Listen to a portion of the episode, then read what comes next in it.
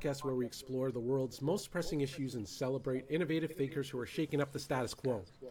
I'm your host, Andre Darmanin, and each week I engage with influential minds that are working towards building a more inclusive, equitable, and diverse future.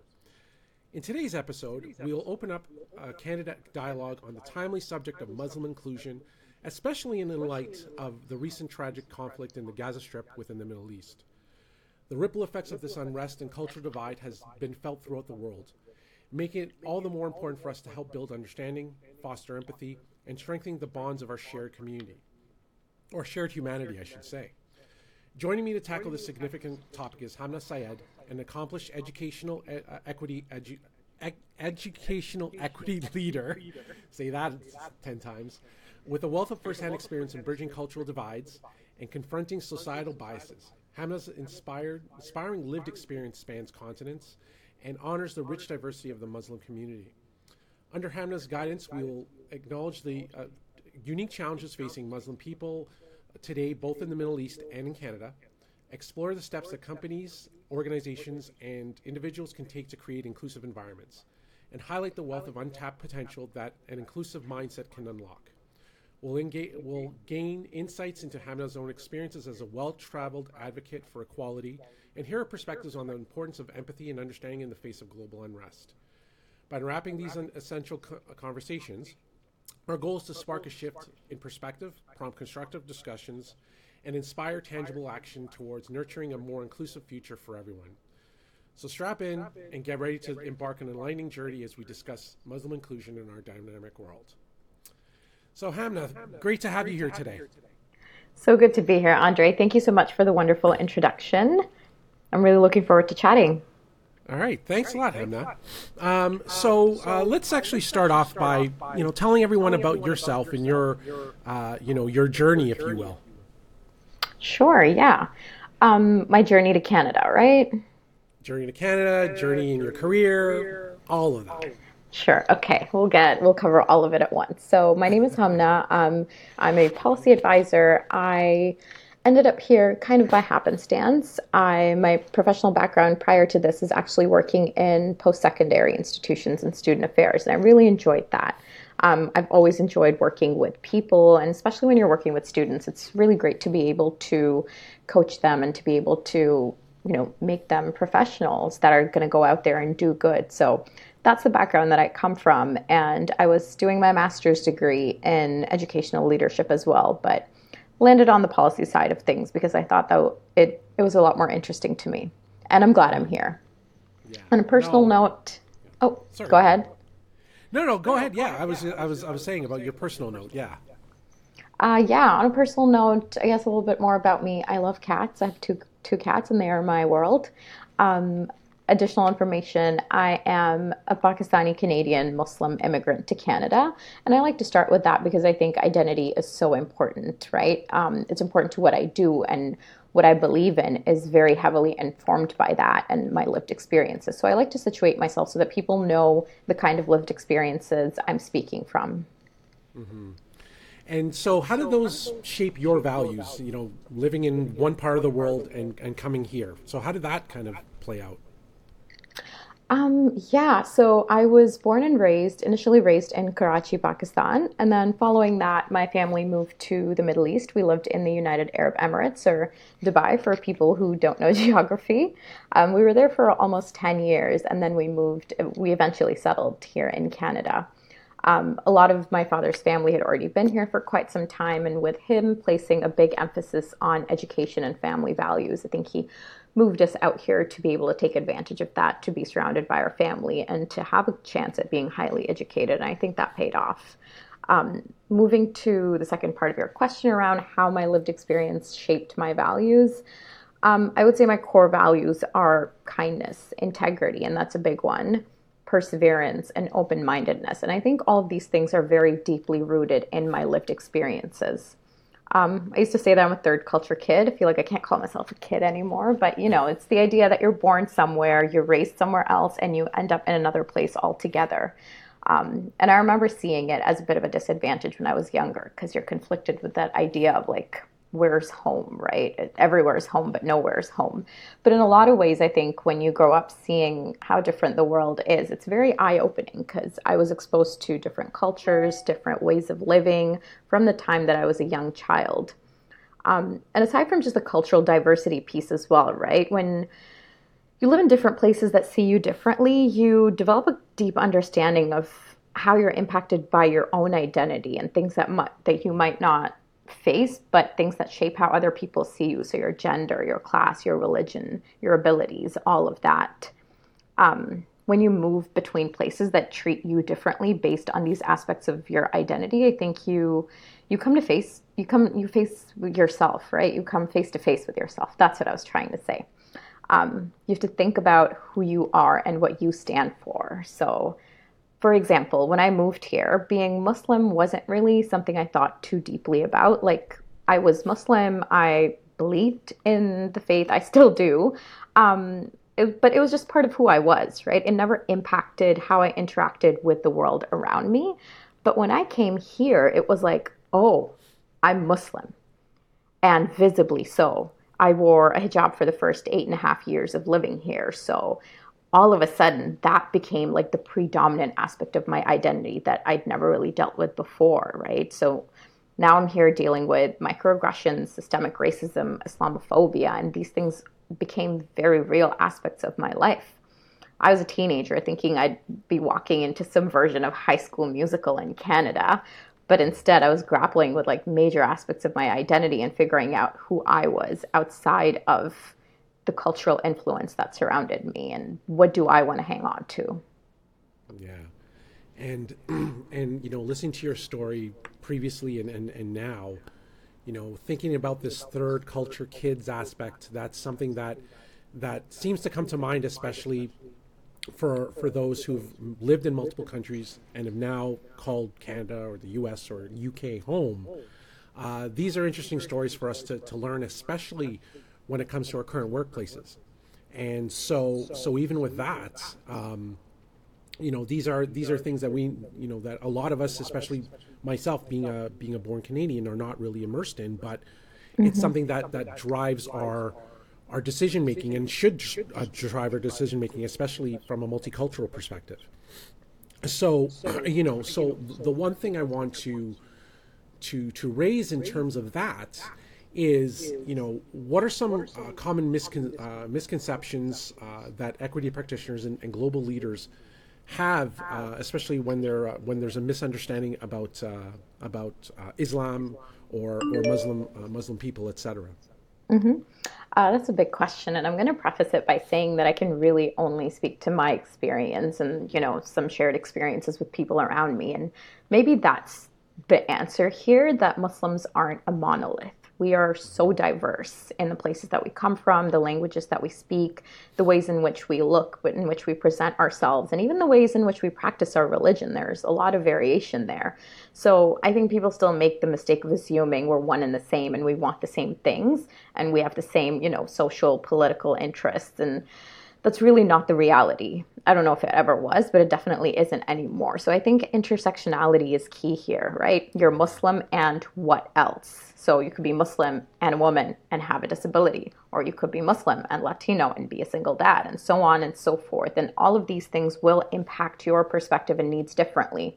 So um, as an equity practitioner or leader of any kind, you're trying to figure out how to make something work better for Muslims. I think it always needs to be considered through an intersectional lens because the needs and interests and perspectives of a Muslim that is, for instance, a refugee trying to make a new life here will be very different from a third gen Canadian Muslim that's, you know, living in a whole different world. But on the cover, I think that people mistake people make the mistake of just seeing us all under the big Muslim umbrella. But what is that, right? We need to break that down.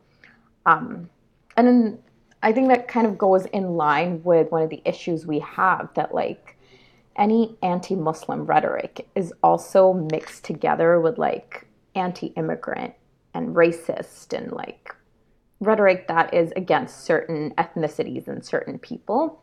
It all seems to kind of be mixed together. And so when you're trying to address those issues, you also need to see it from that intersectional lens of what else is there to Muslim people. because it's not just it's not just Islamophobia we're dealing with, right? It's Islamophobia and sexism and racism and more, and so on and so forth. Yeah, no, and, and that's and that's really important because of the fact that there's there's not only what we're seeing, especially like I said at the outset about you know all the all the attention towards and all the uh, not even just attention but also the negative stereotypes to the not only the Palestinian people but also to the Muslim community, the Islamophobia that exists, um, mm-hmm. but as mm-hmm. well as you know what about internally? You know, there's there's all this talk about you know the, the various internal um, stereotypes, if you will, and, and sexism, and et cetera, et cetera.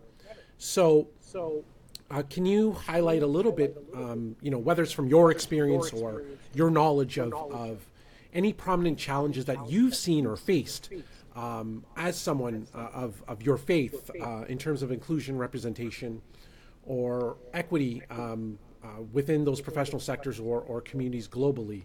Um, and second, and I guess the second part is, you know, how do we address address these uh, challenges to drive positive change? Mm-hmm.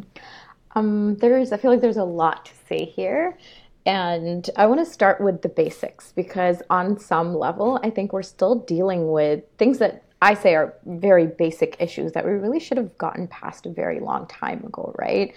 things like flexibility around religious holidays, prayer times, and how those things are still perceived negatively in a lot of professional workplaces. And people are still hesitant to speak up about their needs because other people are going to view them differently. That's going to affect their opportunities to work with people, to get a raise, for promotions, all of that. I think that's still very much a real issue, even though. I wish we were past that. I feel like we've been talking about it long enough to have moved way past it, but we're not. Um, let me give you a recent example. Earlier this year, I was invited to an event that was specifically for Arab, Asian, and Latino members of a certain group. It was like an annual lunch that they were doing. And believe it or not, it was in the last week of Ramadan. Like, hmm. even just an ounce of consideration for the population that this event was supposed to be for, and it was, you know, from an equity perspective. So this isn't a space where there's zero consideration for equity. This is an equity focused group. So you should really be considering the needs of these people. So even a tiny bit of consideration for the fact that a lot of Arabs, a lot of Asian people, and a lot of Latino people could be Muslim and would be fasting during this time.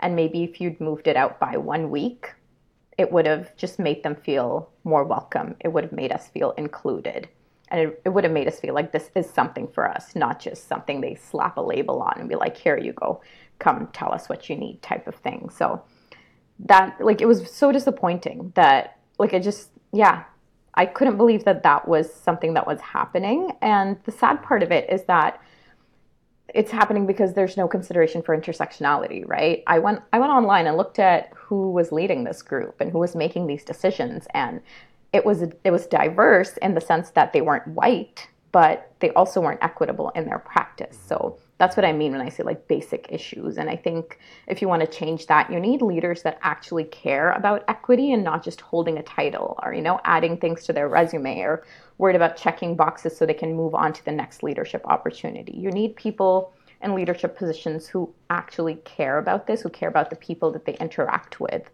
mm-hmm. to make that change. Um, you touched on this earlier as well, but I think one of the other biggest challenges that we deal with is the negative press, right?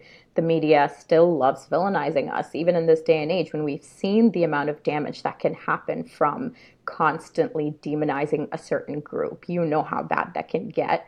But it really doesn't seem to stop for Muslims, right? And it can lead to situations where people are afraid to speak up, where in a lot of professional scenarios, for instance, even if people who are Muslim make it to the top, they're holding high ranking positions, they're afraid to claim their faith publicly because they know the things that everyone else is saying about them online and they don't want to be associated with that. Um, and on that note, too, like in equity spaces in particular, I think people still don't give us the benefit of the doubt. And I feel like me and literally every other Muslim person that's saying this right now sometimes it feels like I'm, it feels like I'm talking to an echo chamber because I've said this so much, but why is it that as Muslims we're called upon to condemn acts of violence perpetrated by other so-called Muslims? but nobody else is held to the same standard, right? So we're constantly being jumped at people being like oh why didn't you condemn this? Why didn't you condemn that? Why didn't you say this was bad? Where like one we did. We've been doing that repeatedly. We always do. So the calls for it are really unnecessary. But two why is the assumption that we would support any violent activity to begin with right? Why is that the inherent assumption that oh because this person did not denounce x y and z they must be evil or they must have negative views against a certain group of people and three, why aren't other groups asked the same thing? Because if we want to start talking about that and looking at all the mass shootings that happen in the US, for instance, you know, we could be asking a lot of people around here to apologize for that. And that would be happening, what, multiple times a week because we know how bad that situation is. So, um, it's just it's one of those things that like we presume we give other people the benefit of the doubt in particular white people or white passing people. We presume that they are good people. We presume that they are normal people with good morality and good values who obviously don't condone the other thing the things that other people who look like them are doing. But as muslims we're not given that benefit of the doubt even in professional scenarios.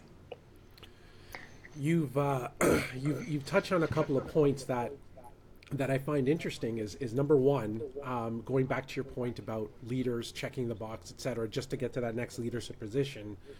Um, you know, this is why on this on this podcast in my previous season, and I'm going to continue in this season, is that leaders, especially in multicultural environments such as we do in Canada, uh, or even in the U.S., although it's a melting pot or you know whatever you want to call it, but it's you know there needs to be an awareness of, of, of, of different cultures and, and having cultural um, cultural intelligence, if you will, as part of their mm-hmm. leadership journeys.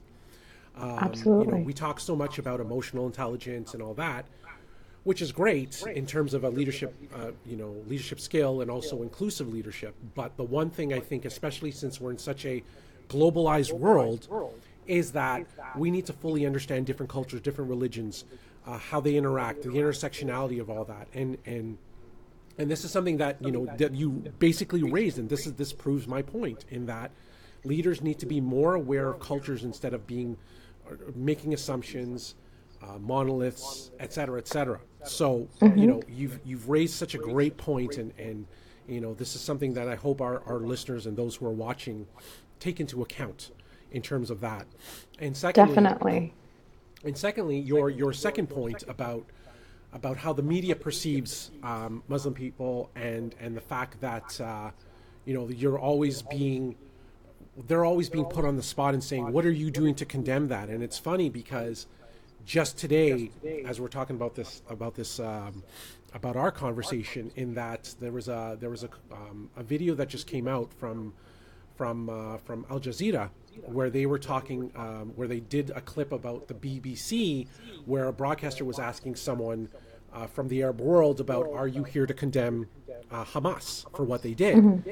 And he kept on saying, "You know, yes, we do, yes, we do."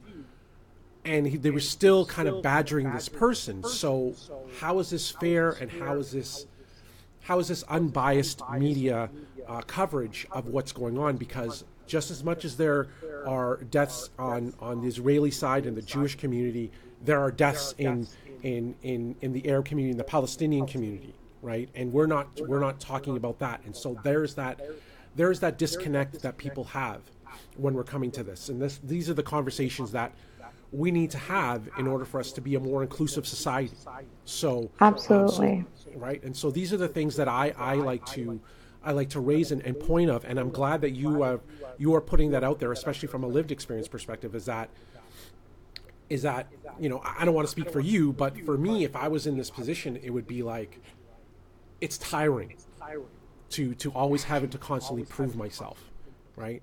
Because yeah, and not just not just prove yourself, but to prove your humanity. I think that's yeah. what it boils down to. And that's the most depressing part of it is that you realize at the end of the day, a lot of other people don't really see you as being on the same playing field. They don't see you at the same level of humanity as they perceive themselves to be simply because you look like the other. You're associated with a group that um, they're scared of, that they are not familiar with. And so, you know, they don't bother giving you the benefit of the doubt, even though it's for just going back to what's happening in Gaza right now, right?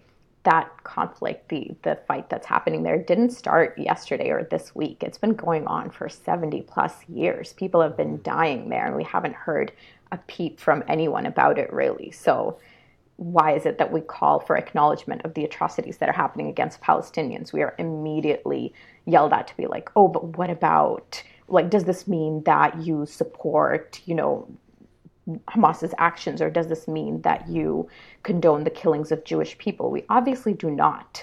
But why is that the assumption when we're asking for a recognition of Palestinian life and the value that they hold? That's something is, yeah. Um, I want to go back to our point around leadership as well. I think one of the pitfalls of leadership is that people of like POCs, right? People of color that get into these leadership positions when they get there.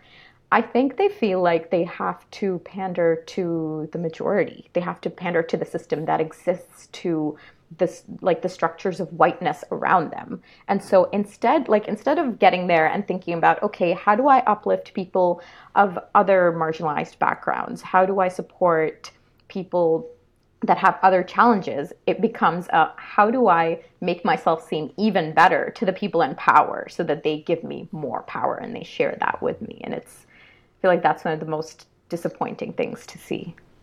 Yeah. Yeah, it's just that they, they lose their their authenticity, if you will, just because because they're you know because of their their position, right? Because so they feel comfortable, right? So they don't rock the boat. Um, mm-hmm. You know, years of rocking the boat per se. Yes, you you become more mature. You you know how to navigate the landscape, etc. But at the same time, it's like, are you being true to yourself as you move up? And yet, are you forgetting the people that helped you in the in um, you know previously, and are you helping those behind you in terms of navigating those those spaces, if you will? And mm-hmm. and yes, and I fully agree with you in that respect. That that you know, I see it personally. I'm sure you see it personally, um, you know, in your professional life, etc. So these are things that are definitely something that, that people can, can learn from. Uh, this is not just a not just the topic that we're talking about, but as a as a whole, this is something that we should we should definitely um, you know take uh, take some take some respect take some uh, onus on, if you will, as leaders, and and so yeah. and I guess. Um, and I guess well, maybe we touched upon this a little bit, but um, mm-hmm. but I guess you know the, the um, you know what advice would you would you offer those who are in equity spaces or who are leaders in, in that work, other than what we've just discussed about? Is there anything you want to add that you think they need to be uh, in order to strive for more inclusive environments, especially for the Muslim community um, and other other represented groups on a global scale? I think like the key to it is really understanding intersectionality, right? Nothing is ever straightforward or standalone. Nothing happens in a vacuum. So when you have people with multiple aspects of their identity that affect them in different ways because of the system that we live in, it's important to consider all of those aspects when you are in a position that you're driving equity forward and you're developing equity training, things like that. You can't just be just it can't you can't just focus on one thing and think that your job is done. Um, I think the other thing is to look at who is missing from the table, who's missing from these conversations, and meet those people. Find them, meet them where they're at, and listen to them because there's got to be some issue that is holding people back from participating, right? Especially when there are calls for participation. People don't just, you know, sit back and do nothing because they don't want to. It's likely that they have previously felt that they weren't heard in those spaces. Mm-hmm. And so I think it starts with genuine engagement with people that are excluded, figuring out what their needs are, responding to that, reevaluating and continuing that because it's cyclical, right? This work is never really done. Um, you can't just wrap it up with one initiative or one policy and be like, boom, I'm done. I fixed racism in my workplace. No, it's always evolving and we're always learning newer and better ways of embedding equity into our work, right? There are things that we were doing five, ten years ago that are no longer best practice. So you need to keep up with it to figure out um, what the next step is and how to be better at creating a place, a workplace, a society, a culture that is more equitable and that has genuine inclusion. Yeah, definitely, um, definitely.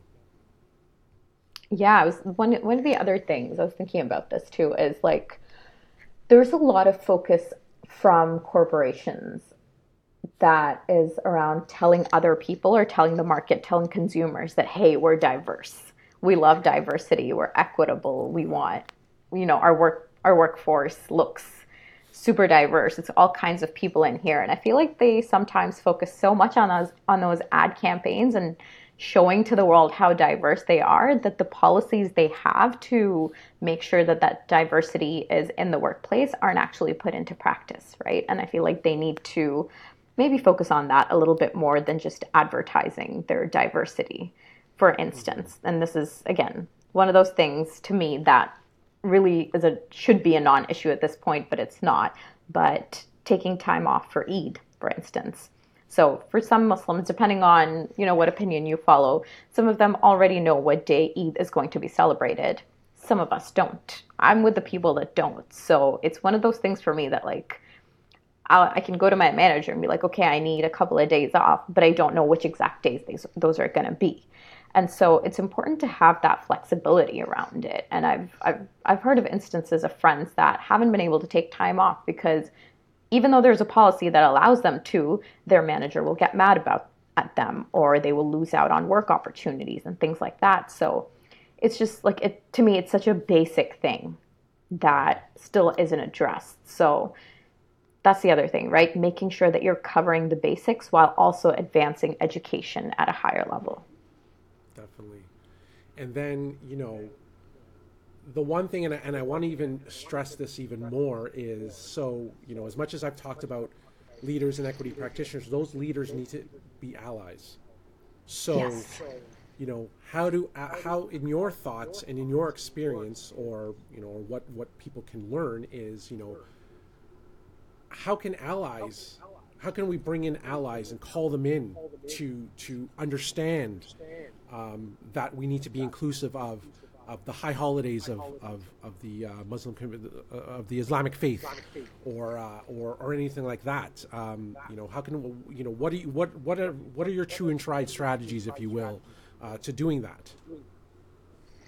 Um, I'm sorry, just on the idea of allyship too. I, I'm remembering a session that I attended back in undergrad where um, it, the focus was again on anti racism and allyship. And the presenter was talking about how being an ally is not a title that you give to yourself. It is a title that a particular community can give to you if they feel like you're actually doing something genuine for them and with them, and not something that you just claim to be. So you don't I mean, you can claim to be an ally to whatever causes you want, but the actual practice of that allyship is what makes that true. And that usually comes from the community and at the community level. So, in terms of bringing that in, um, sorry, can you repeat your question? I got sidetracked yeah, by no, that train so, of thought.